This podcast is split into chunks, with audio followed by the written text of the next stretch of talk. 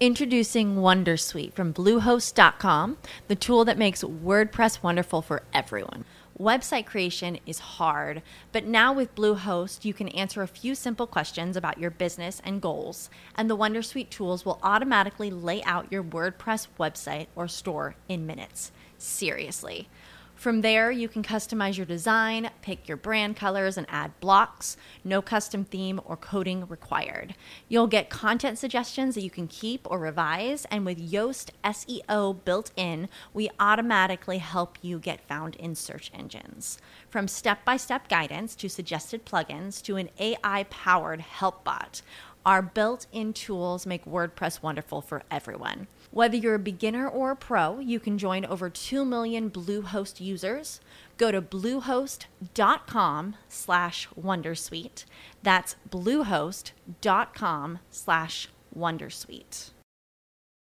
You know how to book flights and hotels. All you're missing is a tool to plan the travel experiences you'll have once you arrive. That's why you need Viator. Book guided tours, activities, excursions, and more in one place to make your trip truly unforgettable. Viator has over 300,000 travel experiences to choose from. Everything from simple tours to extreme adventures and all the niche, interesting stuff in between. So you can plan something that everyone you're traveling with will enjoy. Real traveler reviews give the inside scoop from people who've already been on the experiences you're considering. So you can plan with confidence. Free cancellation helps you plan for the unexpected, and 24 7 customer support means you can travel worry free. Download the Viator app now and use code Viator10 for 10% off your first booking in the app. Find travel experiences for you. Do more with Viator.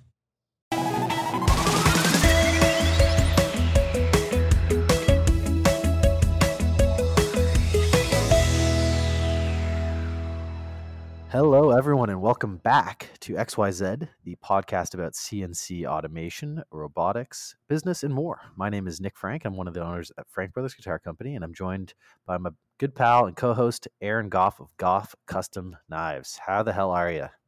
Good, man. It's good to see your face again. Yeah, likewise. I mean, this Yeah, is um, radio, so it's good to hear your voice. There again. you go. Yeah, my apologies to everyone that was uh, very angry. I got lots of very angry messages. People being like, "Where the hell are you?" etc. Oh, nobody No, reached out to me at all. It was nice that people missed us. Yeah, I'm sorry that we weren't recording for a while there. I was just feeling very like.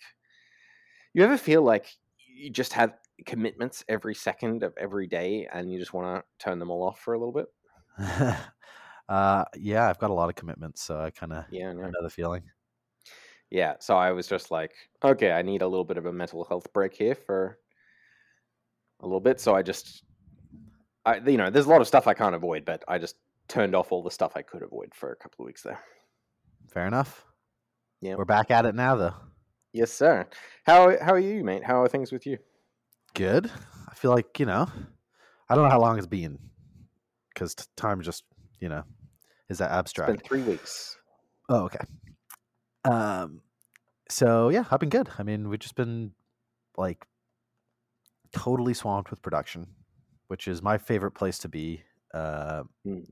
because when you're totally swamped with production, you kind of don't. It gives you perspective on how production is going, so you think about the processes or you know how you can make things more efficient.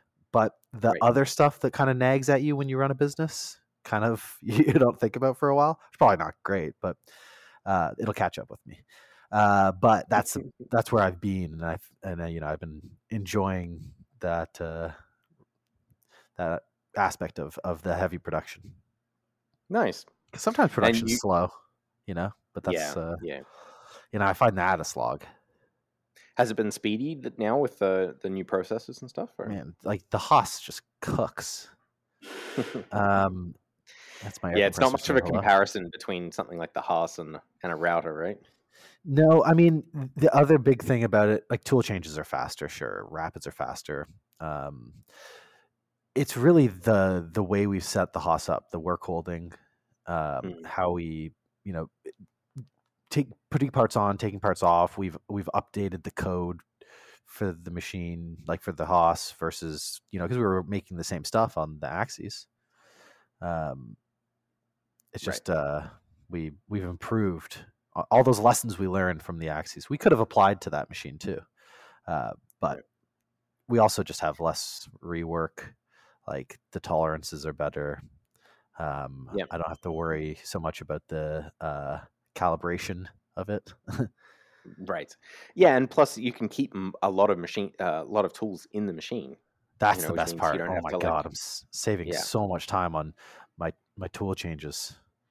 My Yeah, tool swaps, like swapping out uh, tools for like running fretboards, and then oh, I've got to run plastics, and now I've got to run bodies. Like, and I'm still doing that because I've now I still run fretboards, I still run necks, and I still I I have been running plastics up until this uh, up next week. I'll be not running plastics on the axes anymore, except for specialty stuff. Awesome.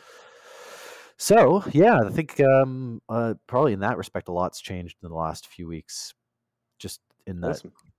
I've been using the Haas f- a lot. Yeah.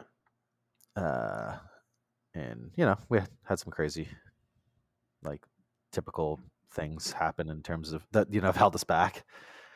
Uh, Like what? Give us an example of one. You said crazy. ooh, okay. I had a f- super scary near crash. Oh, on the Haas or on the yeah, Axis? that made on the Ha- Haas. I did crash the Oh, axes okay. too, but that's neither here nor there. um yeah this was fucked up.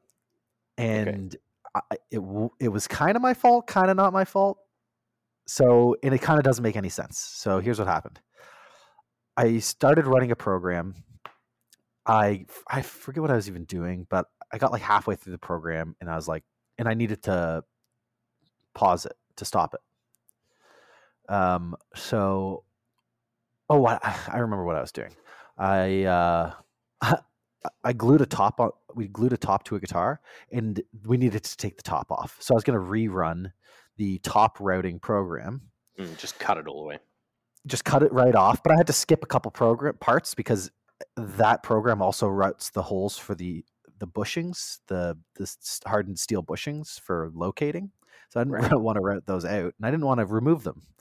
Um, Right. So I was like, "Ah, I'll just skip ahead in the program. And Haas has a thing called setting 36. It's program restart, and you can skip ahead to a line of code and press start, and it it'll you know run through the code in the computer, but not actually run Mhm. the code, and then Right. start right there. And usually it does like a tool change. Um, even if it's got the right tool in it, it'll to change the tool and then change back. I don't know why. Hmm, It's so what I, you have to do is turn setting 36 on.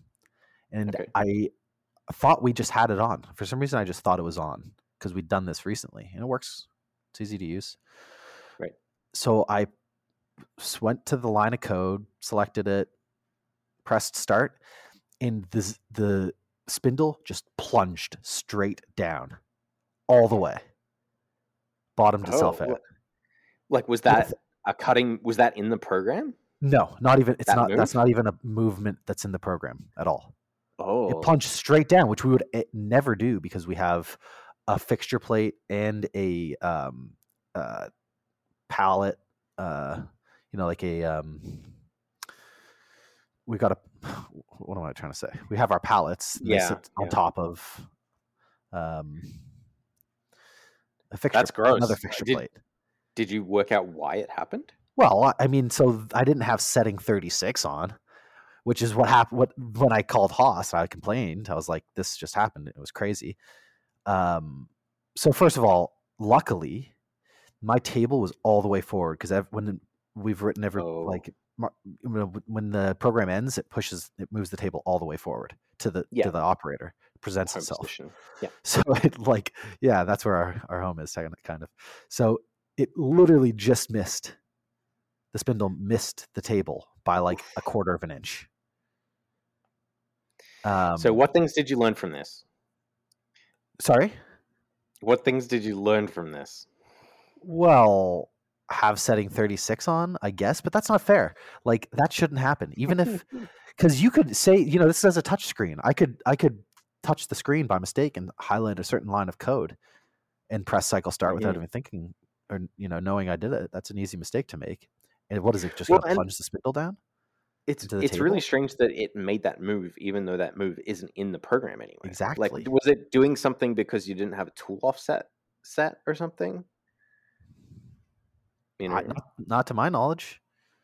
What Yeah. I, I, mean, so, for I've- me, whenever I'm doing something that's even slightly out of the usual, in my head, the process is always rapids to minimum, so 25% in my case, Hmm. and feed rate down.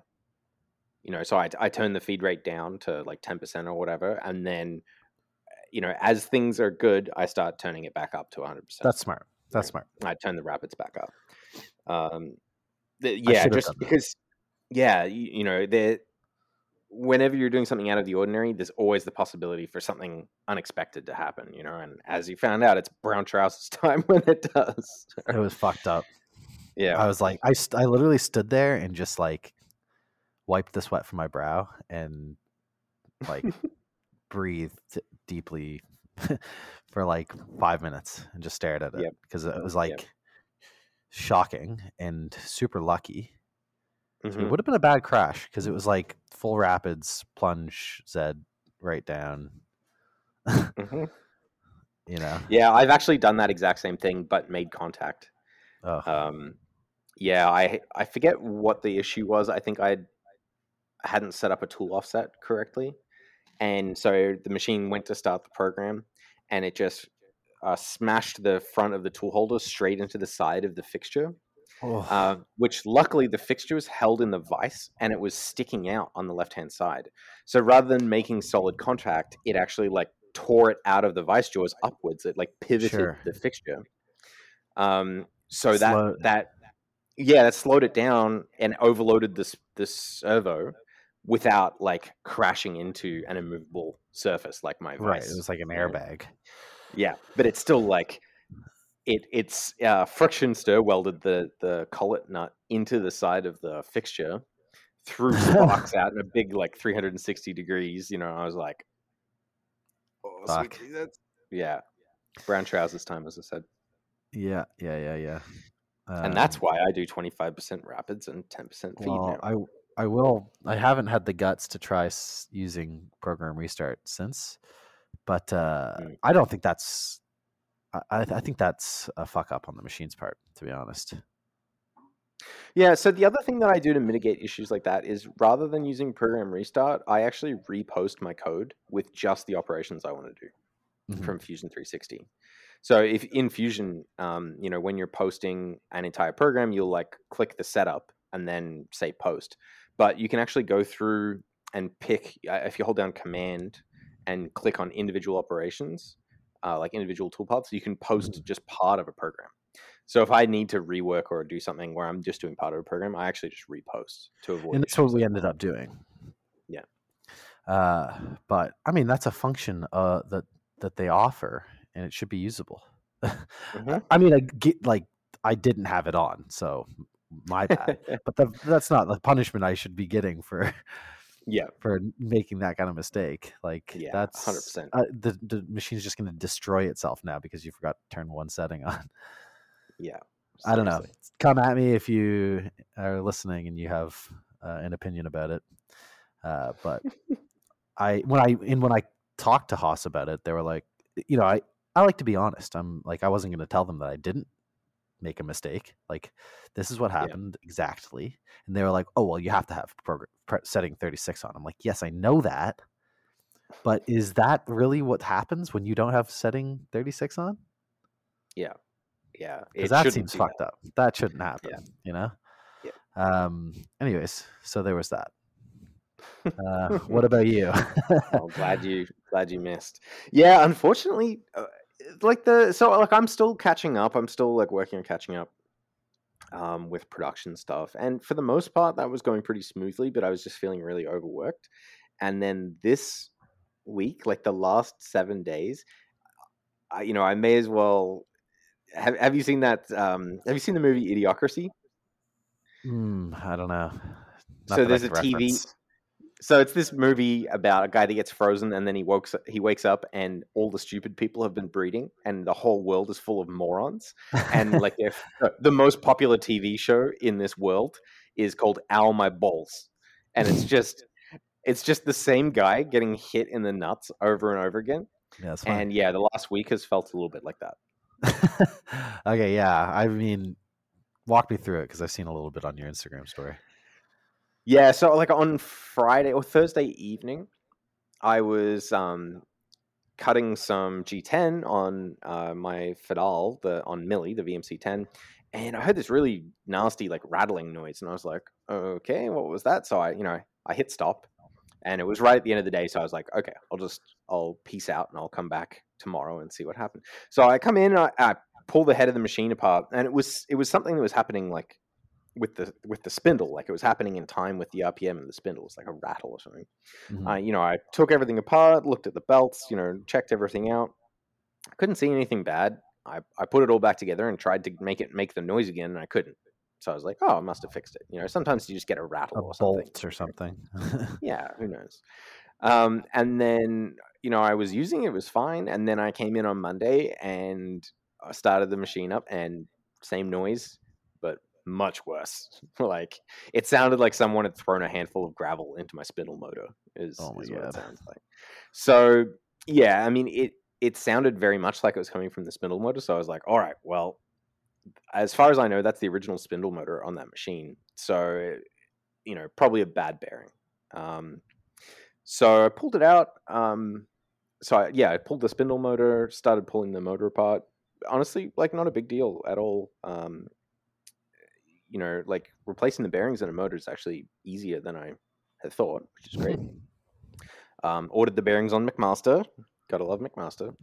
Um, and last time I ordered something from McMaster, they said it was going to be delivered like two to four p.m. and then they tried to deliver it at like nine thirty in the morning, and I wasn't there, and I missed it. So no. Tuesday, I'm like, okay, I can't miss this delivery, so I get to the shop early. And I'm sitting around, and then I end up sitting around all day because it doesn't come until three p.m. okay, like they That- said. That's yeah, no big deal.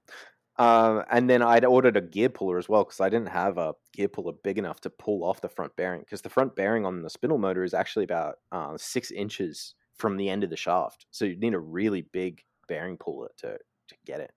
Huh. Um, so you know that, that nothing terrible, like you know uh, things happen, but I'm sitting there and my whole shop is a disaster. I can't really work on anything else because I've like pulled the compressor out, the shop crane's in the way, you know, the machine's pulled apart, blah blah. So I'm just like kind of taking it easy.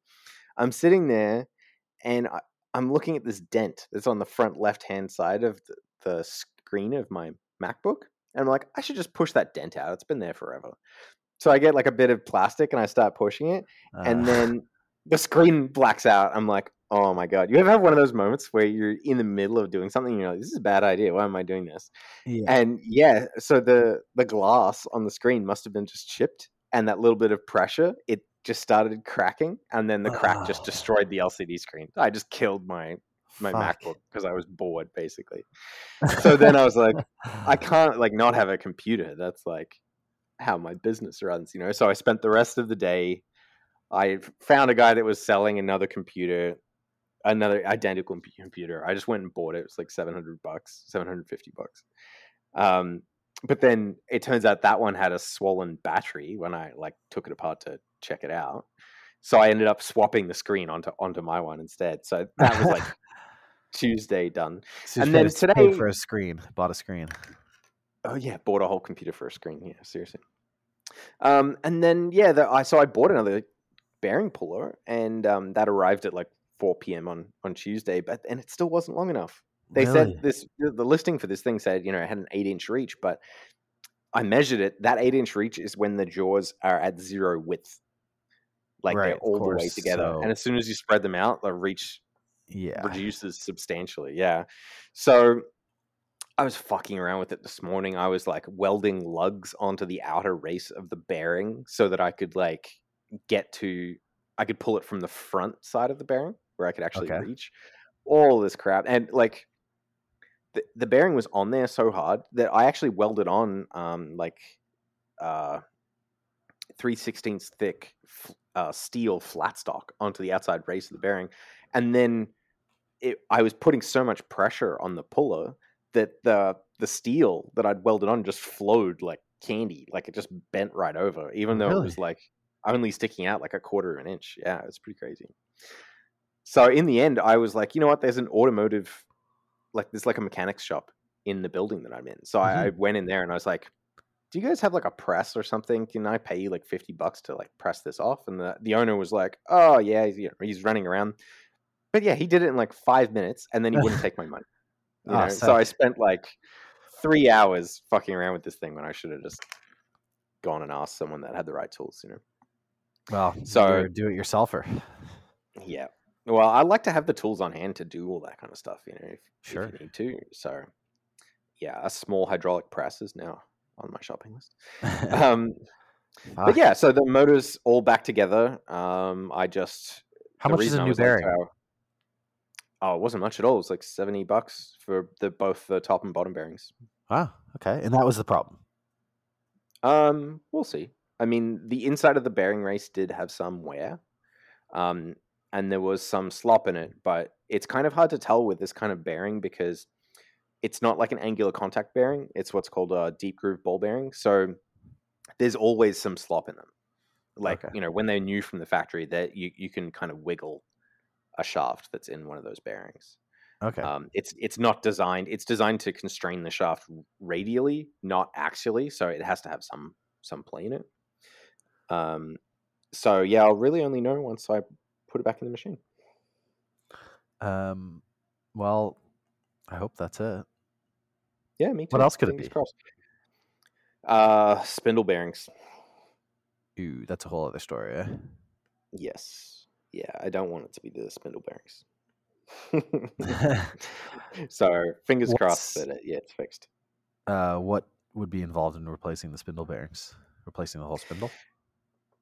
Yes. So the spindle bearings, you can rebuild a spindle yourself. Um, the problem is that in order to inspect the bearings, you have to like press them off the spindle, and once you've done that, you've basically destroyed the bearings anyway. Um, Right. so, and just a set of bearings for the Fadal, the the bearings in a spindle are like really high precision, right? So a set of angular contact bearings uh, for the spindle in a Fadal is about a thousand dollars US. Mm, Um, not from McMaster. Mm, I haven't looked it up. You might actually be able to get them on there. Um, the problem is none of the suppliers will tell you what the bearings are. They'll just sell you the bearings. You know, they so do have angular probably- contact thrust bearings, just so you know. Yeah, I bet they do. But are they um, C7, like ABEC 7 rated? That That's the issue. And normally they have to come in matched pairs as well. So, yeah, they're kind of. My my research is not uh, is not telling me that. um, yeah, and then the other issue is when you're so let's say you do manage to um, pull apart the spindle, change the bearings, and that's on, the only issue. Um, the other problem is that you then you have to set the preload correctly. Too much, and the spindle will overheat and cook itself again straight away. Um, too little, and the spindle shaft will bounce around inside the housing, and you'll get terrible finishes. Right. Okay. Um, and when you're assembling the spindle bearings, they don't come greased. You have to add a very precise weighed amount. Like you have to like weigh the grease on like a precision scale to add exactly the right amount. Because again, too much in the bearings will overheat. Too little and they'll wear themselves out. Fuck. Um, and you have to do that in basically a clean room. Because if you get any dust or grit in there, Right. then that grit's just going to get stirred through your spindle bearings at 7,500 RPM or 10,000 RPM. And again, your spindle, new spindle bearings are toast. Sorry. yeah, uh, doing a spindle rebuild in house is one of those things that's like, yeah, it's totally possible to do it, but you have to be like very careful. right. So maybe not worth it if you're gonna have to drop Yes. a thousand bucks. How much is a new spindle? Like 3,500 bucks. Well, Um, but you could send one out. You could send it out and have it rebuilt. Like another company will rebuild it for you for you know fifteen hundred. Right. So that would be the smarter thing to do. Right. Uh, well, yeah. Let's hope that's not it. Yeah, exactly. Let's hope it's the seventy dollars worth of spindle bearings. So Uh, where are spindle you at motor right bearing. now? Right. Where are you at? Uh, I just uh, shrink fitted the um, pulley back onto the motor. Cool. Um, so the motor is ready to be lifted back into place and wired back in. Um, I did notice that the so I actually I did a balance on the the motor pulley the other day because I was thinking like, oh, maybe it's the vibration. You know, maybe the motor pulley wasn't balanced properly. Um, and I noticed that I actually added weights. I didn't realize the pulley had already been balanced previously.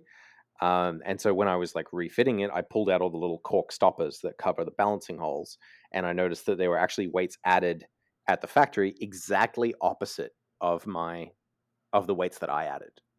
So clearly the factory balance was was wrong because I was like undoing their balance. Yeah, so I'll have to um do that again uh, after I've fitted it. And that, that's fine. That's not a huge deal. Um, so when do you when are you gonna fire it up and see? Tomorrow morning. Tomorrow. I'll I'll yeah, I'll put it back together tomorrow morning. Um, do do the balance on the spindle um, motor and the spindle um, motor pulley, and then belt her up and see what happens. Alrighty. Fingers crossed, eh? Yes, I'll I'll cross my keep my fingers crossed all day tomorrow for you. Sounds good.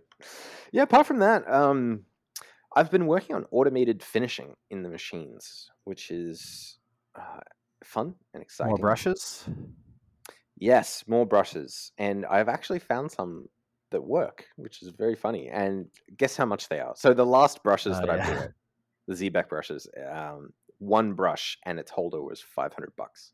Okay, I'm gonna say a dollar fifty for a toilet brush from uh, Amazon. Close. how much do you really think the the working brushes are? Well, okay, so it's a is it a you know precision tool? Like, is it from a you know like It's from McMaster. commercial? It's from McMaster. Yeah. I don't know. It's for putting into a spindle, or have you hacked something together? Yes. No, it, it is designed for this. Okay, I can say eighty bucks, the price of a good, you know, end mill. Seven seven dollars. How much? Seven dollars. Seven dollars. Yeah. So it turns out that 3M, um, who make a lot of abrasives, have this product called a bristle disc. Bristle and disc? it's actually a bristle disc. Um, and I'm it's it it's actually super cool. It's um, okay. it's an injection molded plastic brush that has a quick. It has like a thread on the back of it, so it actually just like threads into a holder. Um, Mhm. So they sell like a specific shank for it. That's like I think it's like fourteen bucks for the shank. Um, and then the disc itself is seven bucks. And so, as I said, it's an injection molded plastic brush, but the plastic actually has abrasive in it. When Nylon injection mold it. bristles. Yeah. Oh, cool. I'm looking at it right now. So the reason it's super cool though is that there's something weird about the the geometry of the bristles. With a normal like nylon brush that's been kind of like they they make like n- you know nylon bristles and then they kind of cast it together into a, a brush. When you push one of those into the workpiece, the bristles will spread apart. Does that that make sense, right? Like you're pushing it in, the bristles kind of Sure. um, yeah. spread apart. You know, for some reason, the. Yeah, for some reason, these 3M bristle discs, what actually happens is they kind of drag on the surface and they pull together into a more solid um, piece. So the harder you push them into the workpiece, the more they kind of tuck together and and um, become more solid. Sure. yeah. Whereas with the other brushes, the more They you push flatten. into the workpiece, the more they flatten out and, and it kind of gets rid of the pressure that you're trying to create. Yeah. Um, so yeah, like where a nylon brush doesn't really cut on, you know, so I'm I'm trying to finish hardened steel, you know, by rubbing a brush over the surface, and the nylon brush just kind of bounces off, doesn't really do anything. These little bristle discs actually cut. They they Because like they've got an abrasive in them. It says here, um, uh, oh, I clicked on it and they got rid of the description. Uh, it says that uh, they've got 3M Roloc Yes. Okay, I was- yes. no, they- VM they've- Roloc. There's a grit. Yeah, aluminum oxide Yeah. grit. So it's Yes. basically sandpaper. Yeah. Um. So like, it's not perfect. Um. But I'm still experimenting with it. But you know, for like seven bucks, like if you were going to do um deburring, for instance, in the machine, like if you were machining steel and you wanted to deburr the edges with a brush or something, these Mhm. are a fantastic option. You know, less expensive than uh, the other brushes that I've tried, and you can change them out in the machine without having to like change, take out the tool holder or anything. Right. Um, so yeah, That's I've so cool. And the max RPM is thirty thousand for this one. Yeah, because they're designed to be run in um, like angle grinders and stuff. Right. They're not designed for CNC machines. Okay, because they Um, McMaster sells one that is designed for CNCs. It's ceramic Uh, abra- abrasive. They sell a, a Roloc, a, a bristle disc that's designed for CNCs, or it looks Well, different. It looks different than the one you use, but it's kind of interesting looking. Did you not see this? If you search, I've seen some.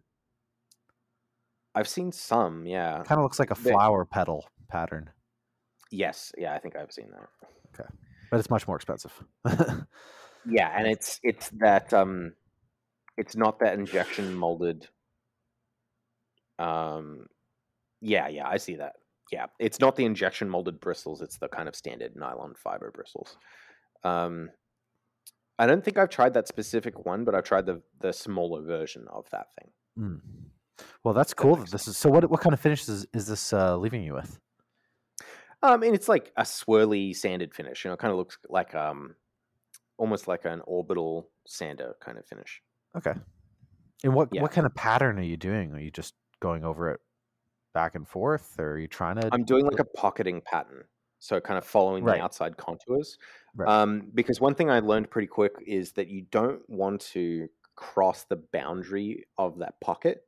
You know, because I'm basically machining a pocket into the steel that has like sharp edges, Mhm. right? So if you cross the brush over that boundary a lot, then you're kind of just wearing it out on the sharp Yeah. corner of the, the pocket. Whereas if you kind of keep it in the pocket and and you know go around the shape of the knife, stepping inward, then you're not wasting the abrasive. You know. Um, but yeah, it's so I've been super impressed so far. We'll we'll see. We'll see. I mean, I'm not sure that it's going to be a, a magical solution, but it might help. It's gonna maybe reduce your downstream processes. Yes, that's that's the hope.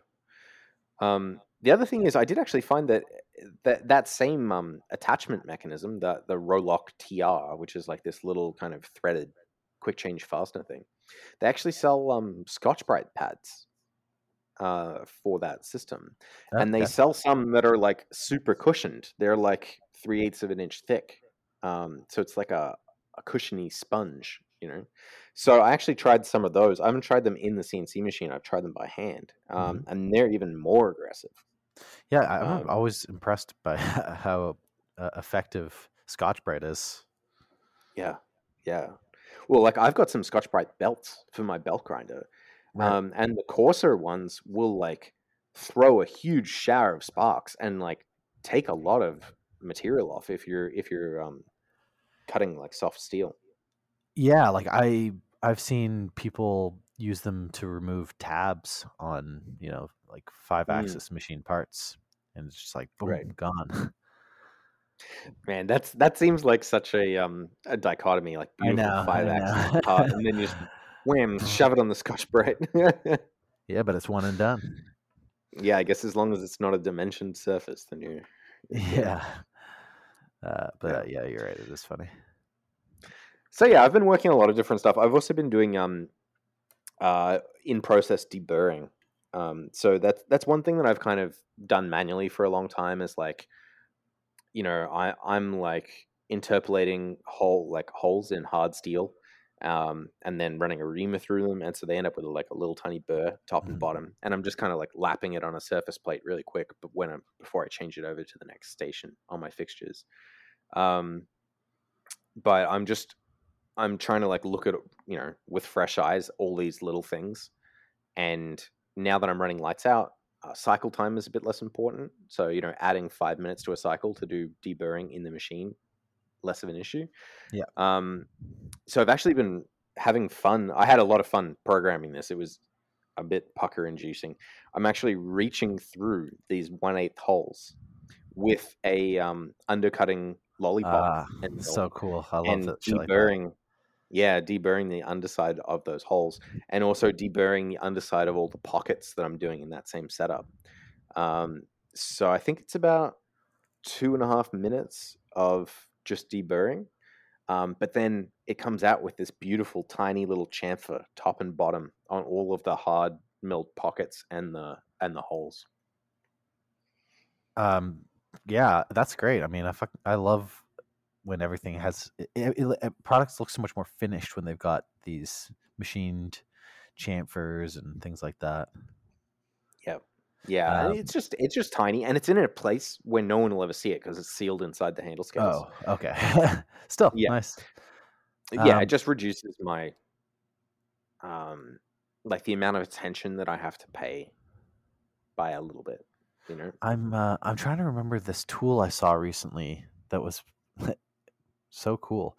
It was a deburring tool, Mhm. and it kind of looks like a boring bar almost, and it's got this little tab coming off the side, and as you plunge Yeah. it into the hole, that is a chamfering tool, but it's spring loaded. So as you push the tool through the hole, it's chamfering the hole, but at, it's sort of springing into the the bar, Yep. the the um, and then you plunge through, and then it springs out the other side and chamfers the underside of the hole, and then it'll spring yes. right back through. Have you seen this? yeah I, I have seen it i'm just i'm just trying to find the supplier right now yeah they're super cool it's um made by cogsdill Oh, okay. Is that called- I've heard this? I was looking at a different brand, like a Swiss made Mm, tool, but I've heard of those as that brand as well. Um, yeah so um, where is it deburring tools yeah the ones that i've seen are made by cogsdill and yeah they're exactly like that they have like a little um kind of little tab sticking out that's spring loaded and then you just feed them in and out through the hole and you've done deburred on both sides yeah very cool so sick. Um, Yeah. what was- oh, Heule. Heule. Heule. How do you spell that? H E U L E. H E U L E. H E U L E. Heule tool. Heule tool. Cool. I'll have to check them out. Yeah, they. Uh, Oh, th- oh, those look fancy. yeah, well, they're Swiss. I actually um so one of the things I've been mucking around with since the last time we talked is my tool holding. Um so I think we talked about that I was so I was using those hydraulic holders and I'd found that it just wasn't quite working for my Mhm. application. So I went back to ER25, which I've used for a long time. Um and I has, I've been mucking around with using um, bearing nuts um, rather than the the normal plain solid nuts. So the, the bearing nuts actually have um, the face that contacts the front of the collet is actually uh, it has um, a ball bearing in there, so it can that section of the the nut can rotate. Um, so it means it twists your collet less, which gives you a bit more accuracy. Okay. Um, and there's less friction happening when you're tightening the collet, so that means you get more clamping force. Right. So theoretically, it's better concentricity, if I'm saying that right, and better clamping force. And But you still use an ER damping. Call it. Yeah, you same- still use a standard ER ER collet. collet and everything. So isn't there a limit on how Um, much you should, how much force you should press on an ER collet? Like, Yeah, yeah, and that that force though is not really about the collet, as far as I understand it. It's more about the torque that the nut can take. oh, okay, Um, because it's yeah, a so threaded thing and yeah, yeah. So over tension. once. Yeah. So one interesting thing that I found though so far is that the um, the bearing nuts are less prone to getting scratched and to less prone to fucking up collets because with a normal um, collet nut, if there's any contamination inside the, that face, th- those two precision surfaces are just like scraping against each other. Right. Whereas with a bearing nut, they don't; those two faces don't scrape against each other because they're not. It the nut isn't having to turn that face. Yeah, I need to makes see one of these. Where did you get it? Uh, Maritool.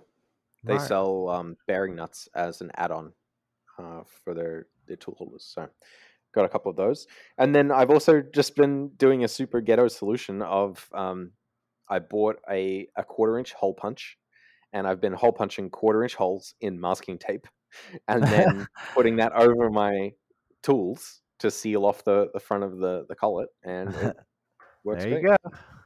I Yeah. mean, okay, I'm, I found these. What's the set screw for?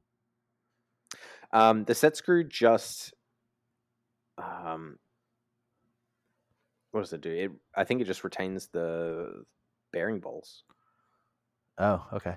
Like you don't um, you don't do anything with the set screw. Do you have a? I forget if we've talked about this. Do you have a torque wrench? I do, yes. And However, you need to unfortunately, I- buy a new. Uh, yeah, I don't have a torque wrench that fits these. Right. these Did you consider so- buying like their adapter? Yes, I probably will because I've just been kind of doing it good enough, which isn't the right thing to do. Um. So okay. So you've I interrupted you because I, I was just looking at this, but you, you've got this. You got a hole punch now, and you're you're just Yeah, I'm just hole punching masking tape, that's jokes. quarter inch holes, chuck it over the front of the tool, and you know what? It works really well. Um, Yeah. I'm well, actually thinking about like having some like really thin um, steel shim stock laser cut oh, to that okay. same kind of shape, and then just super gluing it to the face of my nuts. Did you say glue um, it? so that yeah, just just put like a little dab of super glue or something on there uh, Sure. to glue it to the face of the the the uh, collet nut, and then that way again I have that like seal. Um, I did actually have a rep from a local tooling supplier that I think you know of. I'm not going to name them. Um, I had a I I called them up, you know, and they were very responsive. They had a rep at my shop within three hours with Okay. um, you know catalogs and some sample tools and stuff. Basically, I, there's there are some ER systems that have a um, a sealing disc at the front. It's designed for sealing col- uh, coolant in, but it would also do a very good job of keeping chips out. Okay. Um, so yeah, I wanted to get some pricing on that. Funny thing is, I never actually ended up being able to get pricing out of the guy on on this system. He basically talked me out of it because he was like, "Look, the the coolant sealing discs are an extra quarter inch thick, so you're still going to have that extra tool stick out, which is the thing that I'm trying to get rid of Right. Right. right? So I was like, okay, yeah, I get it. Um, and so he was trying to like get me into a bunch of other systems. He was trying to get me into shrink The fit. He was trying to get me into the Fix. yeah, the I think it was the Rego Fix, the power power grip system. Yeah. have you yeah. seen that? That's pretty sick. Yeah. Yeah, but do you know what the the entry price is on that? I do not. I was like, okay, I mean, yeah, power grip looks amazing. How, how much? And he's like, thirty k. Thirty thousand dollars. What is it? Because you need that machine. Yeah. So for those that haven't seen it, the power grip, um, you basically have a tool holder that has like a smooth cone on the inside, kind of like an ER collet holder, and then you have these collets that are very, very close tolerance inside, kind of like an end mill holder, and the collet is also just a solid thing. It has no slots or anything in it, and it's just a taper. And you basically just smush these two parts together with a hydraulic power system and Mhm. you smush them so hard that the taper actually it collapses the inside bore like it actually crushes the steel a little bit and holds onto the shank of the tool that way Yeah. so it's very cool because there's like you It's know no almost like no um, heat shrink, but but like yeah by without force. Yeah. Yeah. um but yeah apparently it's like i mean he didn't give me a quote but he was like oh yeah it's like 30k you know so he was i wasn't trying to talk me into it after that um he did also tell me about this japanese company that are making heat shrink holders and they're making them out of a material that has a uh, it's a type of steel that's been specifically designed to have the largest possible um, thermal coefficient of expansion so when you heat it up, it moves a lot more than regular steel, and that means you can just use a torch. You don't need the like fancy induction heater and stuff. Um, you can just use like a torch or like a really hot heat gun. Well, I guess a lot of people use a torch, anyways, but it must take Yeah. a while. Um, I don't think it actually takes that long if you're using like a MAPP torch or something like a hot torch. Yeah. Um, For me, But the this issue would just take a. This would be a lot faster than that. yeah, and you're not really supposed to use torches with Mm. shrink fit holders. Like the suppliers tell you not to do it. um, you know, I think basically it's like the the heating has to be even from side to side, and if it's not, then you could potentially be clamping off center or have like uneven clamping pressure.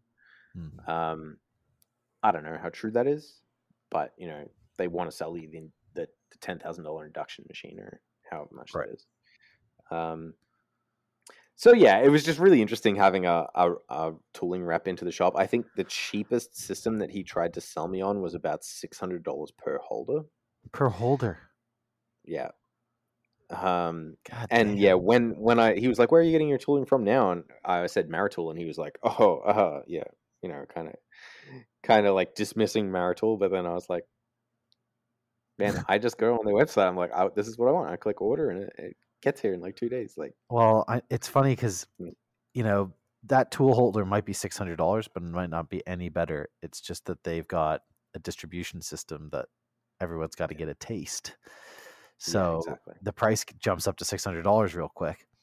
Because you know I've noticed like if I've been looking for for ER tool holders since Mari Mhm. Tool doesn't make the one that I want anymore. oh, you want that 2.5 inch gauge length one, right? Yeah. Yeah. Uh, well, I would I would take another gauge length, but th- they've their offerings with uh, ER twenty five is slim now. Interesting. Um, so I've been getting trying to get pricing on other things, and everything is like one hundred and sixty bucks or more for what Maritool is selling for one hundred and eight. Right. And where are the other tool holders made?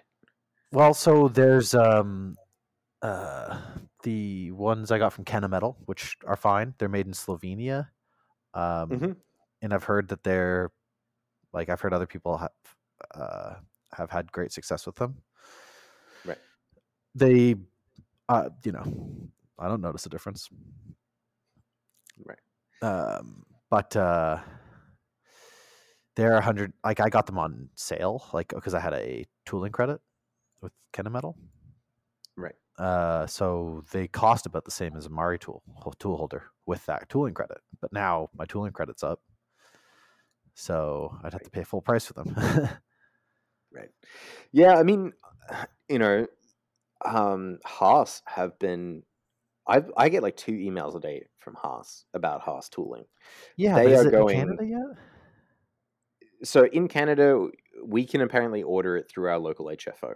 Right. Yeah, that's what Fabrizio. So if you call. Fabrizio, yeah, he'll he'll order it in for you. So I don't know how much extra cost that's going to add or whatever, but um, honestly, so like their indexable holders and uh, indexable inserts um, are all made in South Korea, which is um, a lot of stuff, like a lot of indexable stuff, co- comes from there anyway. Oh yeah, Um, yeah, and So I mean, that- that's not- nice machines are made in South Korea too. Doosan's are all South so- Korea too, aren't they?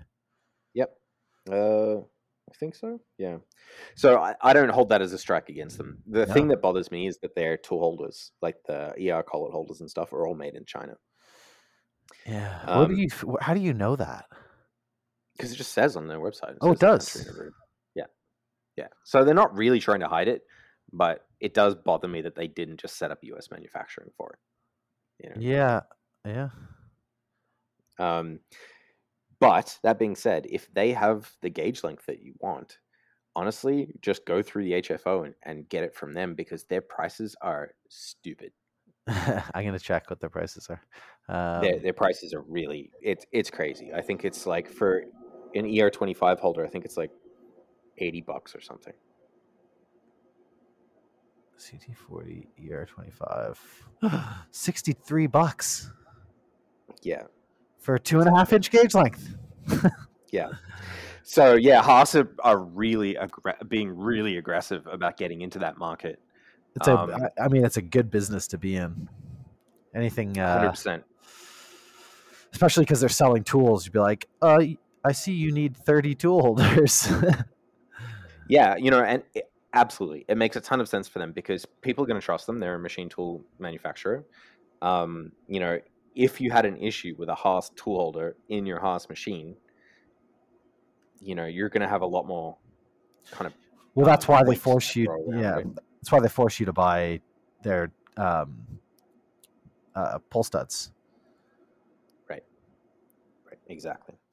Um, so yeah, i you know, if they have what you need, I would get it from Haas. As I said, my my issue is just that they. I hope that they decide to move towards setting up U.S. manufacturing for their tool holders. I Oh, understand yeah. why they wouldn't do it for inserts and stuff. Um, you know, and as I said, like I'm I'm not miffed that they're made in, in South Korea, but yeah, you know, Yeah, country of origin, China. I mean, Yeah. like you can have fantastic quality stuff made in China. The, the Oh, issue yeah. is just that, you know, China has been very aggressive in the past with subsidizing things like their internal steel industry. So, Mm. like, part of the reason that steel industry in other countries went away is because for a long time the Chinese government was like subsidizing the cost of steel production in China to the tune of like almost 50%. So they were like basically pushing everybody else out of the market. Um, you know, so yeah, just just stuff like that kind of rubs me the wrong way. Um, Mhm. Plus, you know, keeping jobs local is a good thing. yeah, I'm I'm not opposed to manufact what you know manufacturing China. I mean, it's a massive hub for manufacturing. Um, Yes. I do think having industry in North America is a good thing. And this 100%. does seem like, you know, like they're not outsourcing their machines. Um, but they are probably maybe they're cast I bet you their castings are from China. That wouldn't surprise me. Yeah, I, don't, I have no idea. I th- I think they have their own foundry. Actually. Yeah, in, in California.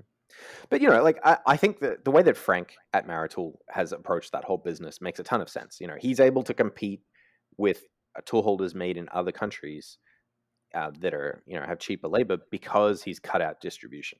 Exactly. So he's you know he's he's maximizing his margins because he's cutting out stuff that doesn't add value. Yeah. I, I really I approve of that. Yeah, yeah, and I was I'm super happy with the experience I had. Ordering them was was so easy. I'm just a little I'm I, you know, I'm sure they have their reasons, but I'm annoyed because I chose ER25 because you told me to. Mhm. Um, and I like the two and a half inch gauge length. And then now, poof, no more ER25 two and a half inch. Now they only Did have. I haven't yet. So now Honestly, they only have just- in that with in, unless you're with getting a One point mini eight five nut, and three, right? not even 1.85. That would have been nice. Just 3.5 for ER25, unless you get the mini nut, and then you can get three or four inch. Oh. That's So strange. pretty pretty big, pretty long tool holders. Oh, that, that's very strange. They've always had the. I hope they haven't actually cut out the 1.85 because that's my favorite tool holder. I have a lot of them. yeah. Hey, you Yeah. call Frank. You he's your guy. There you go. Oh yeah. You know, it may just be that they're out of stock or something. So just call them up and ask them what the deal is. You know. Well, usually they still have it on their website, and they just say check stock. Yeah. Call to check stock. So, and I've, this has been a while. I've been, you know, wanting to buy new tool holders for a couple, couple weeks. well, maybe you have to go to ER32. They have ER32 and 2.35. Yeah, well, I thought about it because I still have some ER32 collets. Because that's what, Right. funny enough, that's what the uh, Axes, all my tool holders are Right. ER32. Which is such overkill for that little router. um, but uh,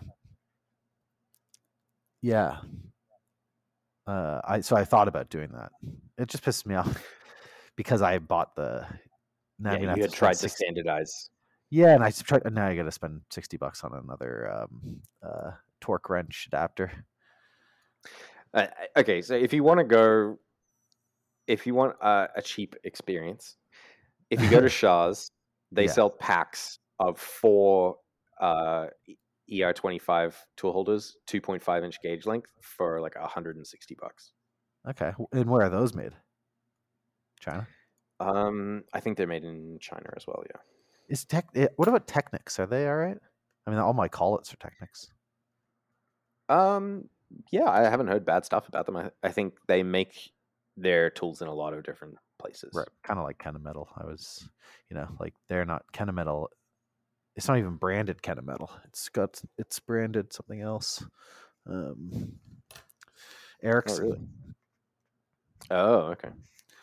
But they're fine. They're nice. The one thing that I think is funny about them, and this is probably, you know, I'm not a machinist, so, but um, they are hand deburred uh, Oh. around the um, like the um, what is it called? The anti uh, rotation tabs. Right. Yeah, the um the slots. Yeah, the slots. Drive Uh, slots is what they drive slot yeah so they're they're clearly hand deburred. That's just like ugly. This little like chamfer which you know probably just a result of them you know doing this on just a probably a big old uh um, lathe without like the Right. fancy multi-axis uh live tooling whatever So I'm I'm just on the Shars website, and you know what's crazy? So it's not 150 bucks; it's 260 bucks for a pack of four, which means that buying from Haas would be cheaper. wow That that's pretty nuts. Well, I mean, th- that's what you get. I mean, uh, overseas made stuff like made in China is cheap. Yeah. Often. Yeah. You know, I I don't advocate buying the cheapest thing. I don't think that that's a good thing to do. But you know, it's interesting. Like we want to keep manufacturing local, and to do that, part of what we have to do is continue to exist as manufacturers, and you know, in, in your case, as an employer. You know, so if there's no difference to you between buying a six hundred dollar tool holder or buying a sixty dollar tool holder, then you know, kind of buy the sixty. Yeah. Well, if they if they are within the tolerances they're stating, then Yep. they'll they'll be just fine for me. I I I liked the idea of supporting Maritool, and I I liked the experience I got from them because it's so easy. Mhm. They did make me addicted to that price point, and now when I look at a different, you know, quality tool uh, tooling manufacturer, but it's 40, 50, 60, 100 plus dollars more. I'm, I, that's a harder pill to swallow now because I'm I'm used Yeah. to the price that they've got me used to. I'm hooked on that price point.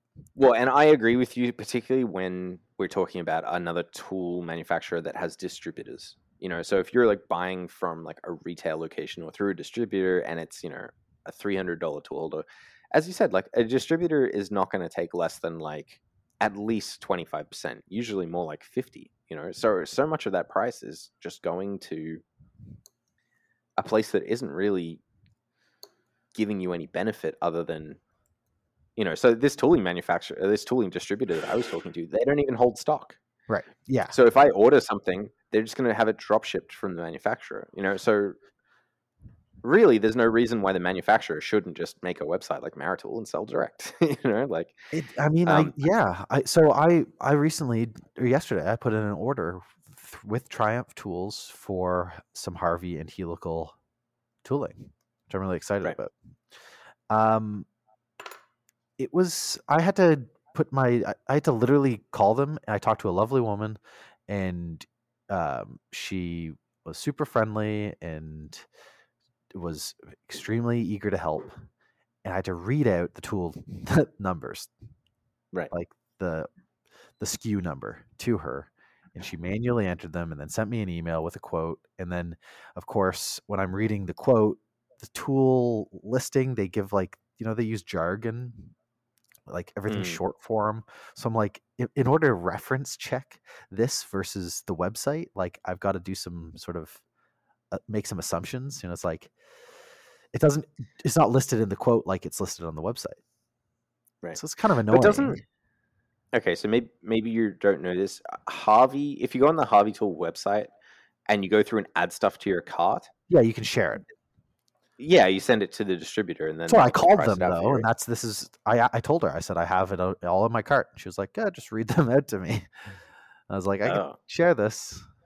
Anyways, right My first yeah time i agree it's it's So but I then she, I was I asked her I was like I also need some ER tool holders, which you know is a different would be a different supplier. So Right. she was like, well, I can put you in touch with our salespeople, and they can talk you through it. You know, it's like if I need a shell mill holder or I need a deburring, if I say I needed that crazy deburring tool or that we were talking about, Right. like they are sort of a one-stop s- source for this stuff, and then it's free shipping if I order anything over three hundred dollars. They're they're ensuring they've they've they're making sure I'm not having to. Be, I mean, I'm paying tax on it, but you're not going to be paying brokerage. but I'm not going to be paying brokerage. And with Maritool, I don't think that they were putting.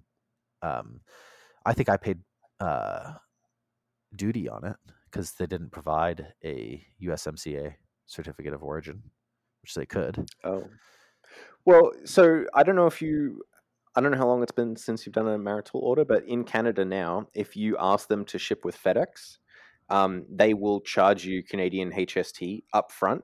Uh, like they will they will clear it for you and then send it with FedEx. So there's no like further.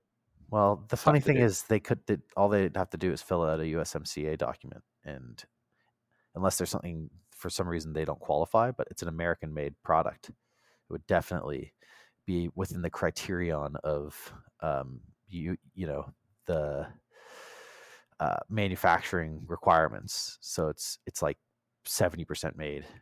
Uh, it's 100% made in the US of materials consisting of materials sourced in or outside of the US, which would put them into criterion B, I think. Um, so it would be it would qualify for no import taxes. And that's how I ship my guitars. So people in the States or Mexico don't have to pay tax. I'm sure lots of um, like obviously tons of people take advantage of free trade, but never in the small scale sense. It's like, you know, if I order pickups, you know, like they're not filling these documents out. It's really easy to do. Mm. Um, Well, but but um. So yes, free trade is good, but Maritool stuff is made in the states. Yeah. But that means you still have to pay HST on it. You're not paying duty. You're still paying HST. who's collecting it? The um. Good question. I think it just goes straight No. to the government. well, but you're not who you paying it to. You're not. You pay duty. But if it's free, if it's free trade, you don't pay it. That's kind of the point. Hmm. You're not paying tax on it. Now we get it. We would get our tax back as a business. We could get get to write that off or whatever. But you still got to pay it up front.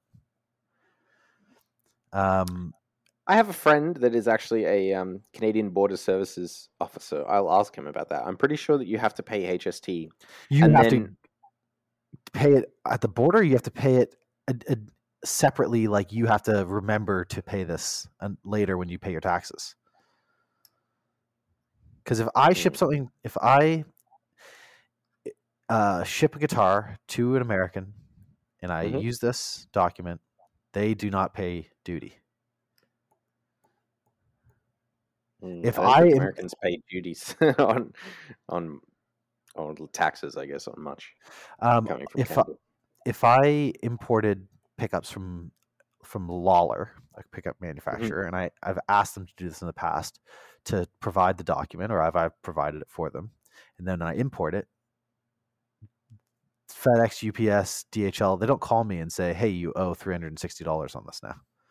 You go, Mm. "Oh, they it just it's it clears customs without a duty charge." And then maybe I'm supposed to call up the Canadian government at the end and say, "Hey, I bought these and now I owe HST on them." But I don't think that's how it works. Hmm. So, anyways, that I don't I don't have a thorough understanding of it. All I know is when I ship something, I fill this document out, and that's kind of the point of free trade. yeah, but it's true. if somebody listening knows, please. Well, as I said, I have a friend who is a um, literally he's a commercial import uh, inspection officer with the Canadian Border Services Agency. yeah, so I text will- them. I will ask him. Okay. Yeah, he I'd be very some of the- curious now. he has some crazy stories Oh, about bet. uh, like there was a guy they got a big wooden crate, and they look at the the you know uh, lading bill of lading, and they're like, uh, "Yeah, this thing's full of snakes." Um, and then you know the guy comes to pick it up, and they're like, um, "Are any of these snakes venomous?" Or sorry, he the guy said, "Are any of these snakes poisonous?" okay. And the the customs agent says, "Are any of these snakes poisonous?" And the guy that's picking them up says, "No, no, none of them are poisonous." And then so the customs officer is looking up. He's like, "Okay, what are the the names of them?" So he's looking it up, and he's like, uh, "It says here this one's poisonous." And the guy's like, "No, it's not poisonous. It's venomous." ah, nice. Poisonous is when you eat it. Venomous is when they bite you. Yeah, and he he, he was not gonna because apparently it's like a whole other thing. You know, if you're importing like venomous Poisonous animals, and he was yeah. He was Oh, so does he get to keep the snakes? I don't know what the end of that that. uh but they deal with a lot of that kind of stuff, you know. I know, I- just trying to I- like- wool over your eyes. um i i've tried to to really dial in our, our shipping stuff and like i always feel Mhm. like i'm shipping like a pound of cocaine every time i ship a guitar just because i'm like uh i feel like they're going to scrutinize the shit out of it because Mhm. like uh, it's expensive and it's wood and it's got Yeah, yeah. electric electric components electronic components but really it's like probably the most innocuous thing they are they're seeing cross the border that day so By far, the most annoying thing that's happened to me with shipping was, um, I forget what the issue was. I think a customer got like the wrong color or something. You know, I don't have that happen often, but it does happen. Sure. Um, he returned the knife to me.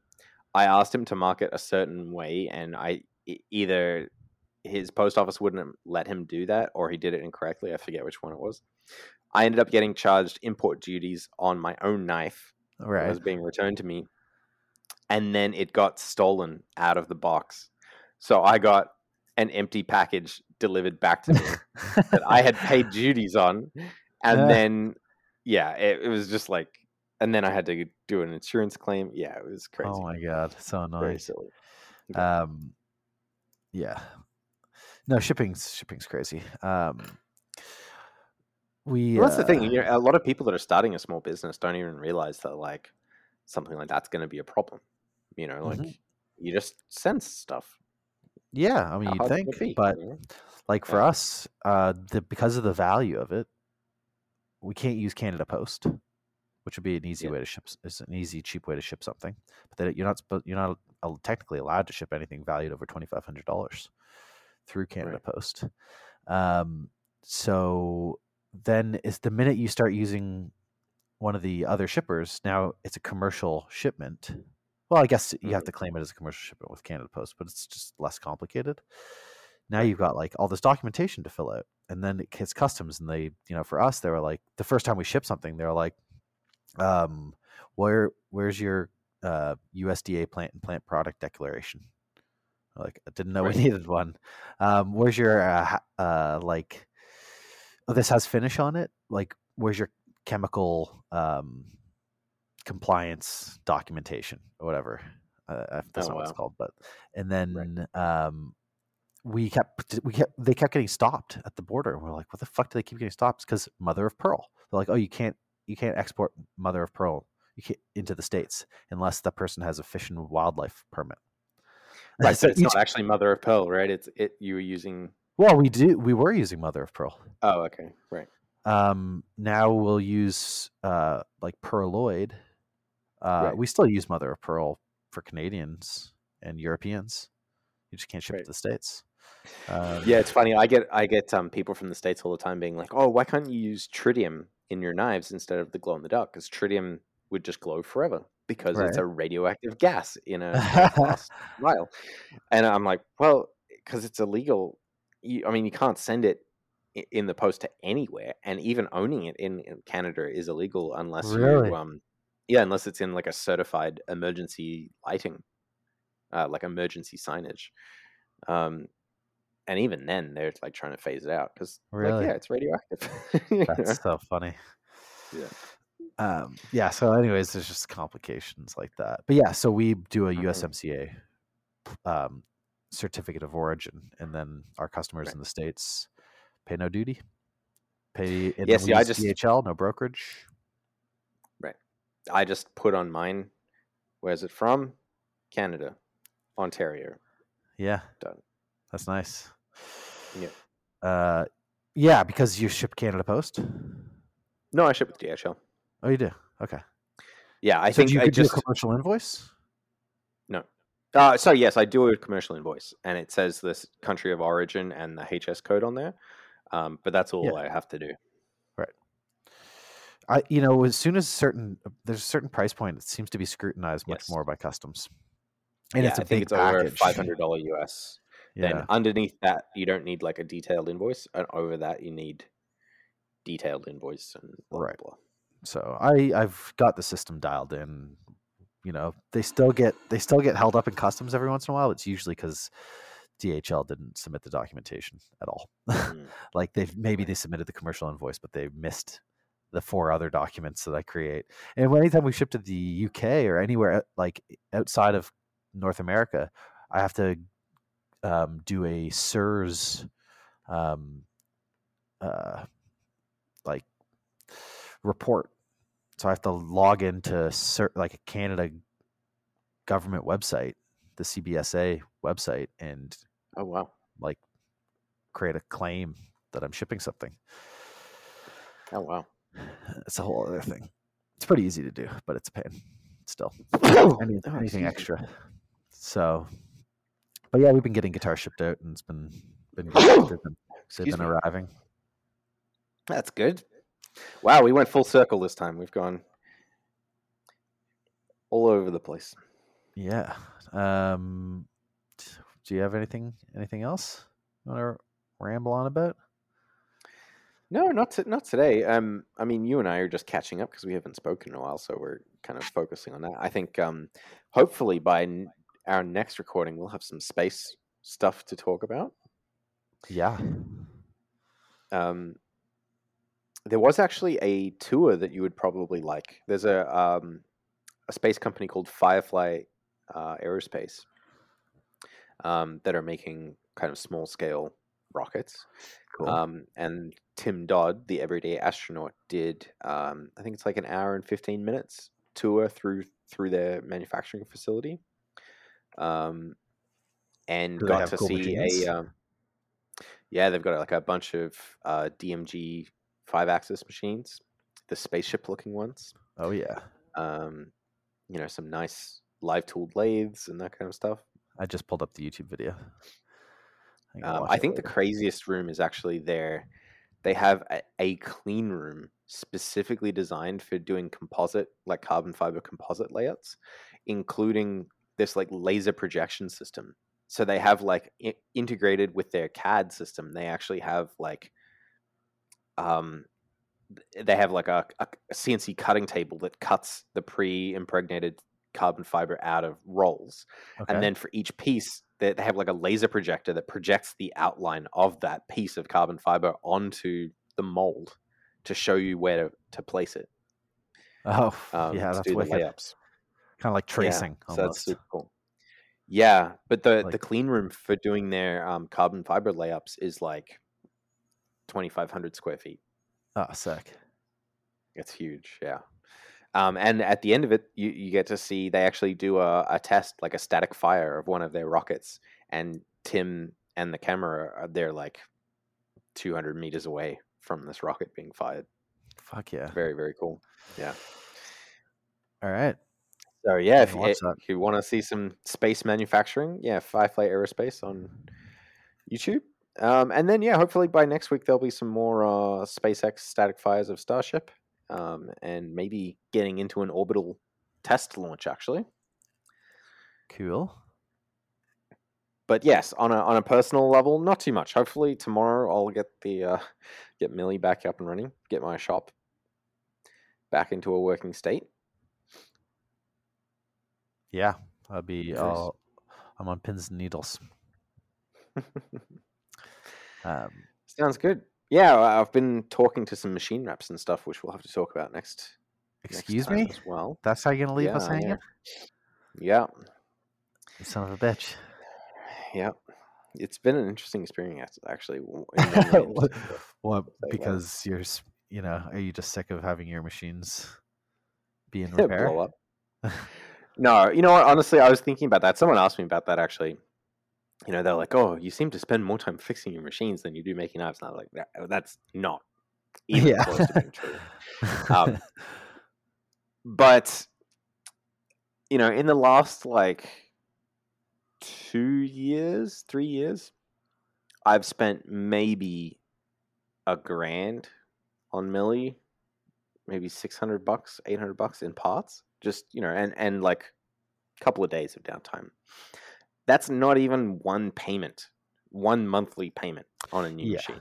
yeah, no, it's You know, it, it would have to be um it would have to improve your process and make it more efficient yes, to justify hundred percent. uh, or or uh, be give you a um, a route to being more creative something like that you know it's like if you got a five axis machine well what could you do with that like you could Yeah. be more creative so you know so it's like i think they're they're those things that you have to sort of the, it's a good way to weigh um how good a purchase something would be Yeah, yeah, it has to be a big, big value add in some way for sure. yeah And I, I think the you know the next thing that I'm going to be chasing down is just like the quality of my surface finishes. Yeah. Um. So I've been doing like a lot of experimentation with Fusion 360, trying to like squeeze every little bit of out of it. Well, the Um, cool thing about that is, sorry to interrupt, but I was just going to say, like, when you do get that new machine eventually, when you've got Mhm. plug that into with that experience in a in a Makino F5 or something, you know, like. Well, yeah, I mean, we can, we can talk about it briefly, but it's yeah, it's it's very interesting. Like there, uh, I didn't realize this, but there's apparently like a whole other section of the CAD industry just focused around surface finish for tool it. and die applications. Yeah, I believe Um, and I I did actually get a quick you know verbal quote for one of these software packages. So this isn't CAD, it's just CAM Okay. um, and it's just designed for surfacing, and it's twenty five thousand dollars US per seat. per seat, like per person that yeah. can use it. Yep. Is that um, is a software that you you buy and download, or is that a yearly subscription? They they do have like a maintenance fee if you want to pay it to get like the latest updates, but yeah, you just get to keep it. Um, you know, and in the right application, like if you're like able to reduce hand finishing or or whatever, totally Sure, twenty five thousand dollars can can become cheap real quick. Yeah, yeah. But for me, you know, I'm trying to work out is the limitation my machines or is it my CAD? And I'm pretty sure it's my machines. Um, yeah. you know so but i've been going through the, this process of like trying to work out there are some actually pretty non-intuitive settings in fusion that vastly that like significantly impact your surface finishes um so i'm i'm gonna try and do a video on that just kind of demonstrating the like worst worst to best um and then it has other impacts as well right like I- i made some changes in the way that i generate my toolpaths because of that um, to try and maximize the surface finish. And the time it takes to generate toolpaths on my computer went from like, you know, less than a minute to like 25 minutes. Right. Yeah. You know, so yeah, it's pretty interesting, all that stuff. Yeah, that's a. I mean, that's a. I think that's a great way to approach it because again, like if you can get better surface finishes with the machine you have, once you do get a new machine, you'll get ex- exceptional surface finishes by applying those Yeah. same principles, plus Yeah, having exactly. you know a better machine. So yeah, I'll leave you on that cliffhanger. I'll make some notes to make sure I don't remember this. I don't forget this stuff for uh, next time we talk. But yeah, it's it's good to be back in the saddle. It's good to be catching up with you again, and we will. We're going to catch up every two weeks. I think Yeah. is going to Yeah, I be think uh, that's. easier. that- I think that's uh, that'll be easier to be consistent with and uh, yes, and not. and I think we'll also have more to talk about. The last little while, I think we've been running a little lean. You know, I think it will be um, better to have a bit more stuff to talk about. Yeah, we'll maybe be a little more refreshed. Yeah, hundred percent. So lovely catching up with you as always, Nick. Lovely to likewise. speak to everyone that's listening. Uh, you can Yeah, all thanks. stop being angry with us now. Um, and we will talk to you all again in two weeks. right on.